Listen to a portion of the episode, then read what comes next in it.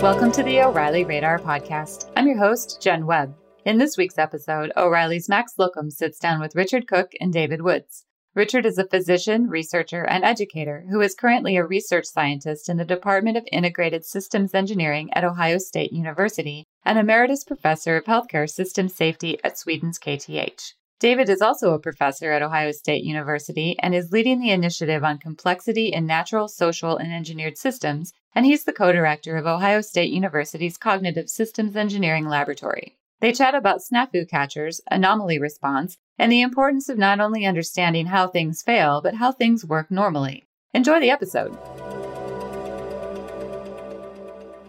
Richard, you and David are both involved with something called Snafu Catchers at Ohio State. What is that group's goal? We're trying to understand how internet facing businesses manage to handle all the various problems, difficulties, and, opportunities that come along.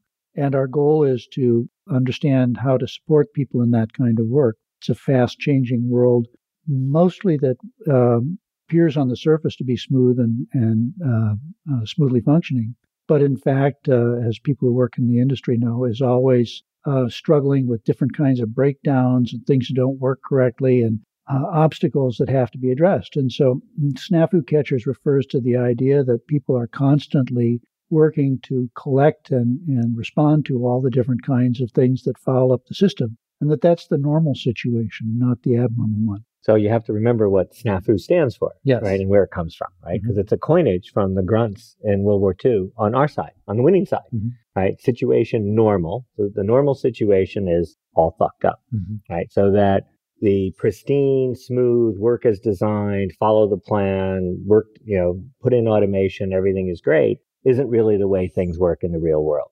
It appears that way from a distance, but on the ground, there's gaps, uncertainties, conflicts, and trade-offs. And those are normal. In fact, they're they're essential. They're part of this universe and the way things work. And so what that means is there is often a, a breakdown, a limit in terms of how much adaptive uh, capability is built into the system. And we have to add to that because surprise will happen, exceptions will happen, anomalies will happen. And so where does that extra capacity to adapt to surprise come from? And that's what we're trying to understand and focus on not the snafu. That's just normal. Mm-hmm. We're focusing on the catching, right? What are the processes, abilities, capabilities of the teams, groups, and organizational practices that help you catch snafu, right? And that's about the anticipation and preparation so that you can respond quickly and directly when the surprise occurs. What is anomaly response? I've, I've heard that term before. In, in what areas or industries is it most prevalent? Okay, so this first came from when I got started 35 years ago looking at decision making in emergencies. So the event presents itself as a variety of things are starting to look wrong. Some anomaly, something is off in the system. It's not working as it usually does. And that challenges, uh, uh, produces a variety of cognitive challenges to recognize what's anomalous, that there isn't, even if there is an anomaly, these are just normal noise. Things aren't, aren't perfect, uh, uh, usually in terms of the sensors and indicators and things it's easy to rationalize. Everything's normal. We can we can go straight ahead, uh, uh, as opposed to divert or shut down or back off on production because something's wrong in the system. Uh, so it started with these uh, decision making in emergencies and how it evolved and how the anomaly cascaded and became more difficult and how, how people kept pace with the different cascade of problems that arose. Uh, we went on and studied it, for example, in space shuttle mission control because that was a success story. They were really good at anomaly response. Uh, how they brought in extra sources of expertise, how they questioned the uh, they questioned each other so that they didn't get mm. trapped in one way of thinking about it when in fact something else was really going on. So it might look like one kind of problem, but really be a different one. Um, and so we were looking at them as a success story and also interestingly, back to the snafu catchers, they were good snafu catchers. But the other side of it is they were existed in a changing world. They were under production and efficiency pressure. Uh, other technologies and relationships were changing for NASA. And so the ability to continue to be good at anomaly response was being called into question. And even though they were good, it turns out they had failures too. Hmm. Right. So they got challenged and they tra- they got trapped under some conditions. Uh, often it was in rationalizing or discounting evidence of an anomaly. Uh, oh, that's just off. Oh, there's that's always off a little bit. oh yeah, we know what that's due to. Uh, when in fact, this, these were the early indications of bigger trouble ahead. Richard, a question for you. How do we learn from incidents and, and what is DevOps doing in that regard? There's, there's an old surgical saying that good results come from experience and experience comes from bad results. and that's probably true in this industry as well. We learn from experience by having difficulties and solving those sorts of problems. We live in an environment in which people are doing this as apprenticeships very early on in their life. And uh, the apprenticeship gives them opportunities to experience different kinds of failure. And having those experiences tell, tells them something about the kinds of activities that they should perform once they sense a failure is occurring. And also some of the different kinds of things that they can do to respond to different kinds of failures most of what happens in this is a combination of understanding how the system is working and understanding what's going on that suggests that it's not working in the right sort of way. So you need two kinds of knowledge to be able to do this. Not just knowledge of how things fail, but also knowledge of how things normally work. David, when did you first hear about DevOps and what was your initial response to it? Um, I got invited to come to this meeting and I looked at him and said, wait a minute, you've already had some of my colleagues and, and students come and talk. Uh, I'm not sure you need white. I don't know what I would say here. Uh, you've got some of this stuff, particularly on the anomaly response stuff. You're using it. Uh, that's great, but it's kind of tough to squeeze in the schedule. And okay. Mm-hmm. And then uh, finally, John Allspaw talked me into coming to New York, and uh, he was very persistent. And I came, and I walked in the door, and I looked around, and I went, "Wow, this is the future happening. This isn't the past. This isn't some place we transfer things we learned from NASA mission control. This is a place that's showing us what the future is really going to look like. Uh, they're working at scale. Uh, they're working at a, with a, what other people would call an infrastructure, but it isn't an infrastructure anymore. It is your service. Your, your digital uh, capabilities are your service, are your business. They migrate from non-risk critical into risk critical functions. So whether that's business critical or safety critical. Um, and I was seeing uh, here uh, people who were succeeding, I mean, locally adapting to succeed at managing this increasingly complex beast in a way that other industries were saying, I'm going to automate more, I'm going to put more autonomous systems in, it's going to make everything simpler and more pristine, and there'll be less surprises. And I'm looking at the what's going on here, and I'm going, no, there's new and different kinds of surprises, and they're even harder to deal with. Right. This is the most exciting place. and I walked and, and we, I talked to everybody, and I said, we need to work together. Mm-hmm. Uh, we should build a consortium which later be called, became called snafu catchers. Let's build some teamwork here and combine what we know from other industries, other settings, what we've generalized, and let's look at where you're going and how you're making it work. Again, let's study snafu catching and see how we can show what's valuable, what's what are the key investments to be good at this. Show people that in fact you have to have this capability to be resilient in a complex world. Uh, Richard, same question for you. What was your initial exposure to DevOps and what was your response to it? Sounds like the same as David's. John Allspaw called me up. He'd read a paper I wrote and said, This sounds like what we experience in DevOps. And he mm. invited me to write a book chapter in the book that he was writing on DevOps. And I was glad to do it. I also wanted to know more about what was going on and what their world was like. I think my um, observation would be that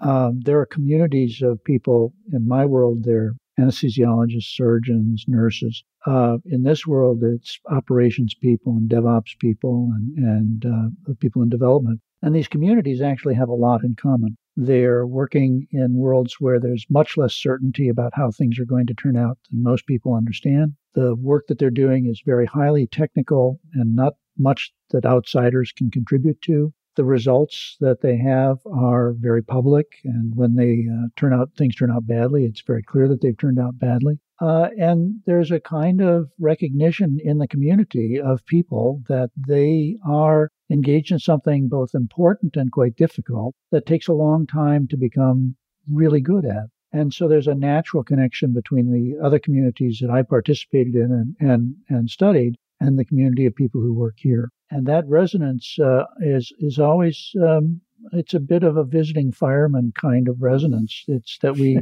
we have similar experiences, um, even though they're in quite different technical areas. We labor under the same kinds of uh, constraints, especially uncertainty and, and uh, pressure, both from production and, and for performance. And and we um, we we recognize that our job is to make things work when things are in fact often broken. So uh, th- this is a question for both of you, Richard. I'll, I'll start with you. How do you know when an incident has started? What are the signals? One of the questions that I ask people, and it's one of the ways we try to explore new areas, is to say, what is an incident for you and how does that happen? Just today at lunch, we were having a discussion about this. I asked the question, I asked the question a little differently, which is how long before you declare an incident did the incident begin? And do you study that and understand that? And people said, yes, sometimes the incident happened when I hit the deploy button and uh, the system went down a few seconds later, we lost this particular functionality. But other people said, you know, we have incidents that have been cooking along for three months or in some cases three years. We've been seeing system performance changes and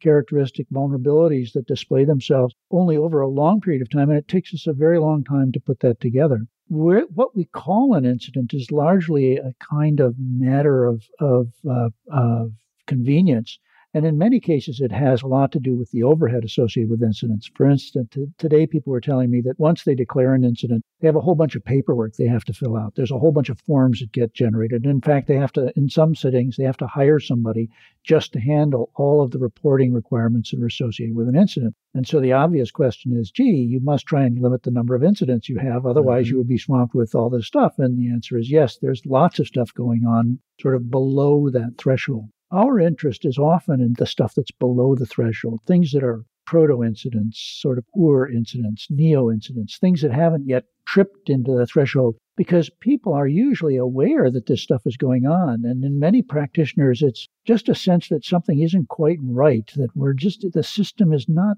behaving the way it should. And that sense is very often what I would think of as the beginning of an incident. The beginning of an incident is not when I, I push the button says now we've got uh, we filed a JIRA report. That's that's usually in fact towards the end of the incident. Sure. What really matters is that initial understanding of how the system should be working and recognition that something has changed that that can herald some sort of different performance uh, regime. So in what he was running through, notice what's interesting is you have to have a pretty good model of how it's supposed to work, mm-hmm. right? And then you start getting suspicious, right? Things don't quite seem right. Mm-hmm. And this is the early signals, sometimes called weak signals. And these are easy to discount away. But one of the things you see, and this happened in uh, mission control, for example, in its heyday, was all discrepancies were anomalies until proven otherwise. That was the cultural ethos of mission control. And when you lose that, you see people discounting. Oh, that discrepancy isn't going to really matter. Uh, I'm under, I've got to get this other stuff done. Or if I follow it up, some other things will start happening. Uh, so what we see in, in successful anomaly response is this early ability to notice something starting to go wrong.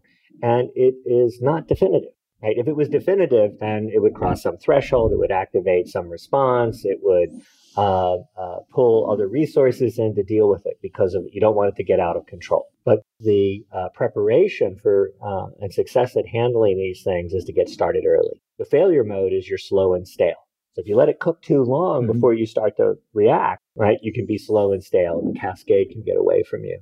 You lose control. And when we study this, uh, when they're effective, uh, when teams or organizations are effective effective at this, they are helping people right notice things are slightly out, and then pursue it. Dig a little deeper, follow up, test it, uh, bring some other people to bear with some different or complementary expertise. Uh, not give up real quick that that discrepancy is just noise and can be ignored. Now, most of the time, those discrepancies might probably be noise, mm-hmm. right, and isn't worth the effort. But sometimes those are the beginnings of something that's going to threaten to cascade out of control. Another part of this, though, is that in order for this to work, you have to build systems that you can steer. It's no good if the system is so completely tightly wired and, and such a black box that you can't do anything about it. Then you're kind of stuck on the Titanic watching it heading for the iceberg, but unable to do anything. So, what we are interested in is systems that can be steered once you have this kind of information. Early on in training, most doctors are pretty impressed with people who do well in emergencies. There's a big attraction to the the gore and the and the excitement of the emergency room and people taking dramatic actions. Later on in your career, you're interested in the practitioners who don't seem to have emergencies. and in fact, you want to emulate those kinds of people. And, sure. and and in our world, that's that's very much like what happens here. The systems are being constantly steered by people who are recognizing things are getting out of bounds, out of their margins, threatening in various ways, and they're steering them towards successful pathways. And so part of the productive uh, aspect of this research is to figure out ways to build steerable systems. So another aspect is called the law of fluency. And the issue is the kind of well adapted activity that he just described mm-hmm. hides, right, the difficulties, the disturbances that were managed, right, the trade offs they had to make, the decisions they had to make. And so the skill, right, the very practice of that skill tends to hide the need for that skill or even the character of that skill. That's called the law of fluency, right? Well adapted activity hides, right, the difficulties managed and the dilemmas balanced. Um, and so we try to move and, un- and unveil what's otherwise uh, hidden by fluent activity, well adapted activity. Uh, and that's where we see the real skill. And that's where we see the kinds of preparatory, the kinds of anticipatory, and we also see the organizational factors that hinder or uh, uh assist having those kinds of skills. Do you block them? Do you hide them? Do you uh, push people who have those skills as not very valuable? troublemakers or something, instead of recognizing people who can do that are a particularly unique resource. And do you reinforce them? Do you help them?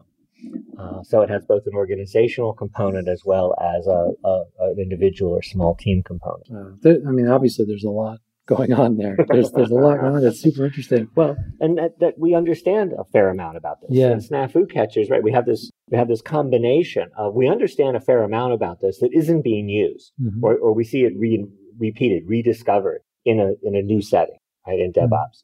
Mm-hmm. On the other hand, there's something new in DevOps or, in the world, the scale it operates in, the kinds of uh, uh, settings in which this is going on and starting to expand to.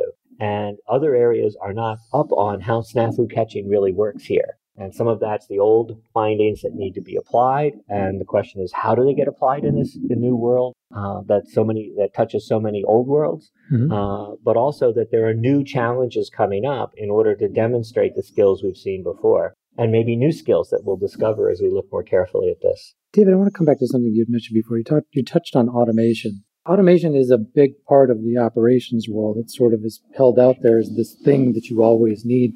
What is your take on it? Is it an essential or is it actually something that could be problematic? Well, so that's a long, long uh, discussion. but one of the ways uh, I can frame it quickly is if you look at what's transforming systems today, connectivity, sensing, and autonomy, right? And then I go, oh, there's really a fourth one, people, mm-hmm. right? The snafu catching is the people. What's really driving the change is the connectivity and the sensing. Those things are saying, and, and what sensing means, I'm getting data, information that's valuable to some role, to some some person at some level of the organization who has something at stake, some goals to achieve. Connectivity is putting people together, right? So these roles need to coordinate or synchronize under certain conditions. The automation or autonomy only comes in to operate at scale. If you have connectivity and you have sensing and that provides value to people, right? People pursuing advantage then you need more automation. Mm-hmm. That doesn't make it less a human system. It's still a system that's pursuing human purposes. People are investing in it to seek advantage. And Snafu Catcher says, as you build that new system, as you transform into that new scale, what Snafu applies. That's the normal state. It won't be as pristine as you think. Hmm. And if it is, it won't last very long because others will adapt to take advantage of what you've created as a capability. So that means the other human role is the snafu catching. So what happens with automation is they think they're making, if you worked, the automation represents the best plan, the best analysis. So we'll now lock that in because mm-hmm. the machines will do it.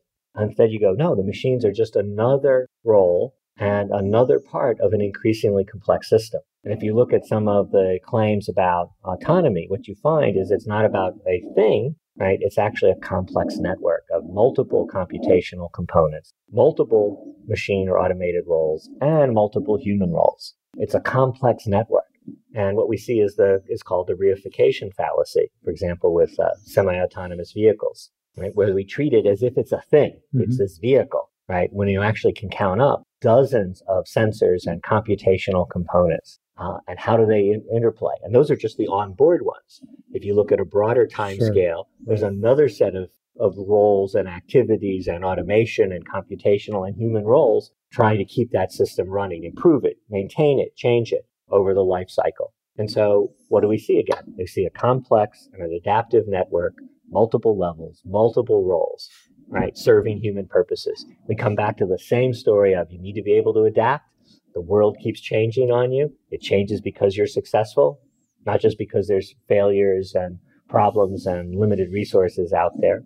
Uh, success uh, undermines what past success because others adapt around it They ask you to do it more, do more, do it faster, do it in more complex ways. Pressure grows, stakes grow because you can do more, right? Because it works at a bigger scale.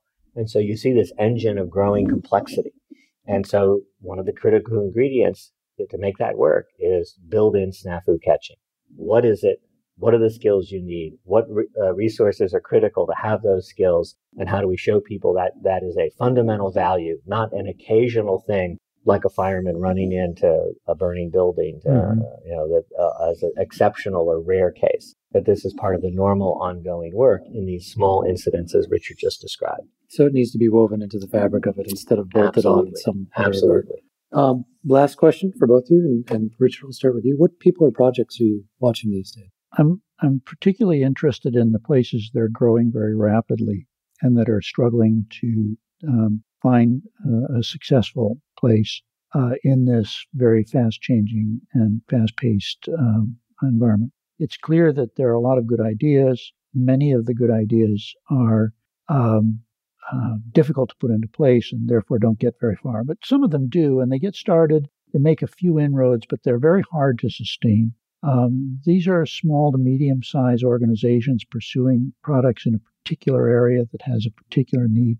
And, and I find these very interesting because I think there's a lot of creativity there. The other end of the world are the very large companies that are trying to become like small companies in that way. They're trying to develop that capacity to look and uh, exploit new things in a very fast, fluid, facile sort of way.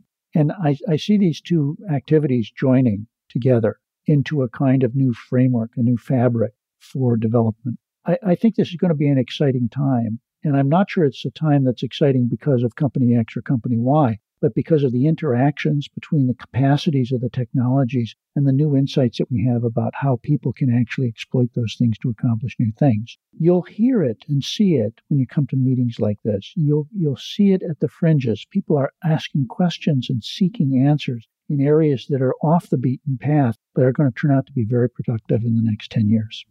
Dave, how about you? Well, uh, my big goal is to play off what we think we understand pretty well. So we understand how uh, people do the workarounds. You know, when they confront complexity, they cope with complexity, and what are the ways they adapt to make the system work when they're short of resources, when there's gaps, when there's conflicts arise.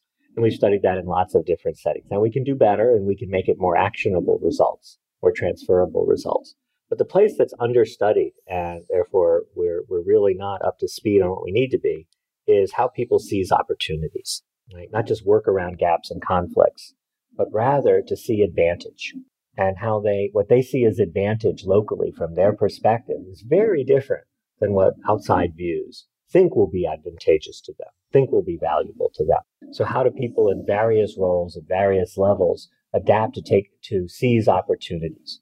We know some of that arises from need, right? That uh, you're blocked and sometimes there's an interaction between that workaround being a just a how to get around an obstacle, uh, very local, very immediate, almost a kludge, right? Versus something that turns into a innovation, right? And now all of a sudden I've, I've done something new and different. For example, I might have uh, coordinated and shared information, synchronized information horizontally through an organization that's designed for vertical information flow. And so, how did they adapt and develop ad hoc and covert ways of communicating it so they could synchronize horizontally when the organization wasn't designed to recognize that need? Uh, so, it's these, and I call these florescences, right? So, we know a lot about adaptation to work around barriers and obstacles. We don't know so much about what triggers a florescence. And a florescence isn't one group in innovating, it's where one group's innovation or change triggers another group to innovate and change and adapt, which triggers another group to innovate and change and adapt. Uh, this is one of the reasons we look to some of the uh, rapidly changing worlds. Because in a rapidly changing world, you're seeing one of these quick accelerations of florescence. as people see new opportunities. That doesn't mean that seizing new opportunities doesn't mean it doesn't have bad negative consequences for some roles or that there's new problems or vulnerabilities that have to be dealt with, new risks of failure that have to be dealt with. But you can see this process of rapid ad- uh, adaptation and adoption.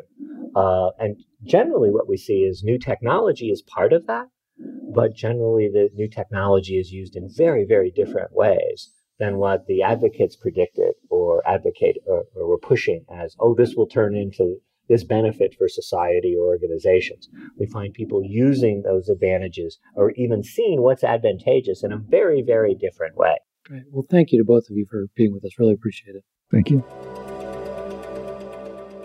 You can find Richard on Twitter at RI underscore cook and David at DD Woods too. Thank you for listening. If you like the show, remember to subscribe through iTunes, Stitcher, TuneIn, or SoundCloud so you never miss an episode.